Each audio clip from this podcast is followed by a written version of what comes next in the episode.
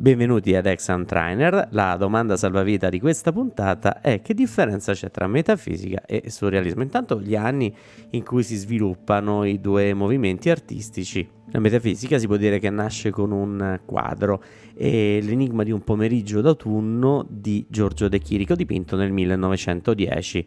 Invece il surrealismo nasce proprio con quella che è la definizione che dà André Breton nel 1924 nel manifesto del surrealismo che recita così.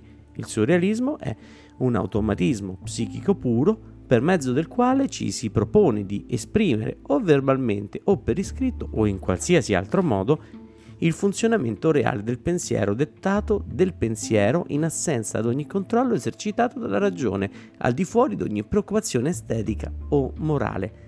In tutto questo dobbiamo introdurre un elemento importantissimo sia per metafisica che surrealismo. È un paesaggio, ma non un paesaggio reale, un paesaggio che è dentro di noi e che noi chiamiamo inconscio e che aveva in qualche modo ipotizzato l'esistenza Sigmund Freud quando nel 1900 pubblica l'interpretazione dei sogni. Il mondo inconscio diventa un paesaggio nuovo alla stregua del paesaggio che noi vediamo con i nostri occhi, che gli artisti vogliono rappresentare. In realtà già qualcuno l'aveva fatto e noi li abbiamo chiamati i simbolisti perché attraverso il simbolo rappresentavano un movimento interiore, un moto interiore soltanto che ancora era prima del Novecento e quindi non sapevano definire il concetto di inconscio, lo definisce la filosofia, lo definisce Freud, diventa un ambiente, un luogo che tutti quanti vogliono vedere.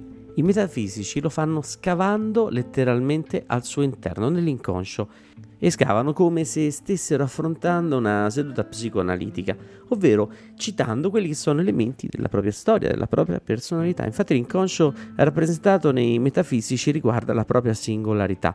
C'è un rapporto importante con un esempio letterario che è quello del correlativo oggettivo di Eugenio Montale e questa idea di associare gli oggetti a qualcosa che ricorda la nostra storia, il nostro passato, ricorda proprio il modo con cui lo stesso Montale utilizzava gli oggetti come figura retorica in questo caso.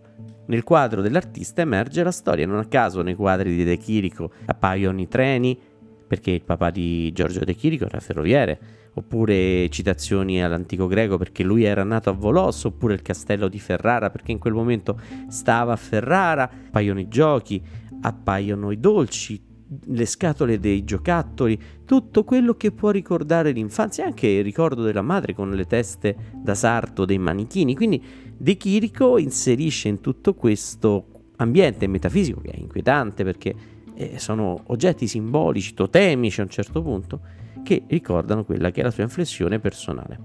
Dall'altra parte invece abbiamo i surrealisti. Proprio per il fatto che Breton non mette limitazioni estetiche o morali nello sviluppo di un'opera surrealista, gli artisti surrealisti sono molto più liberi di lasciarsi andare.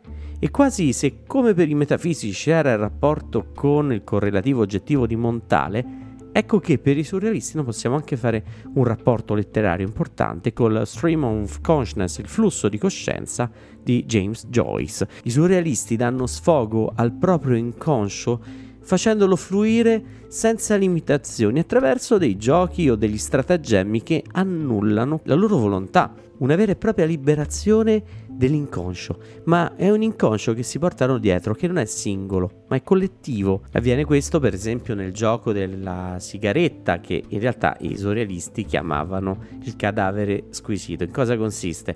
Più giocatori, più persone si mettono una vicino all'altro con un foglio che fanno girare nascondendo quello che è stato scritto precedentemente, girando semplicemente il lembo superiore del foglio. E quindi passando il foglio di mano in mano, ognuno scrive, il primo scrive chi è il soggetto, il secondo scrive magari che cosa ha fatto, il terzo chiude magari con un complemento oggetto e quindi a un certo punto si riesce a costituire una frase surreale che attinge a un inconscio collettivo come la prima frase che è stata scritta in questo gioco che appunto il cadavere squisito berrà vino nuovo. In definitiva le opere dei surrealisti non possono essere uguali l'una con l'altra, a volte anche lo stesso autore non produrrà mai opere uguali come Max Ernst.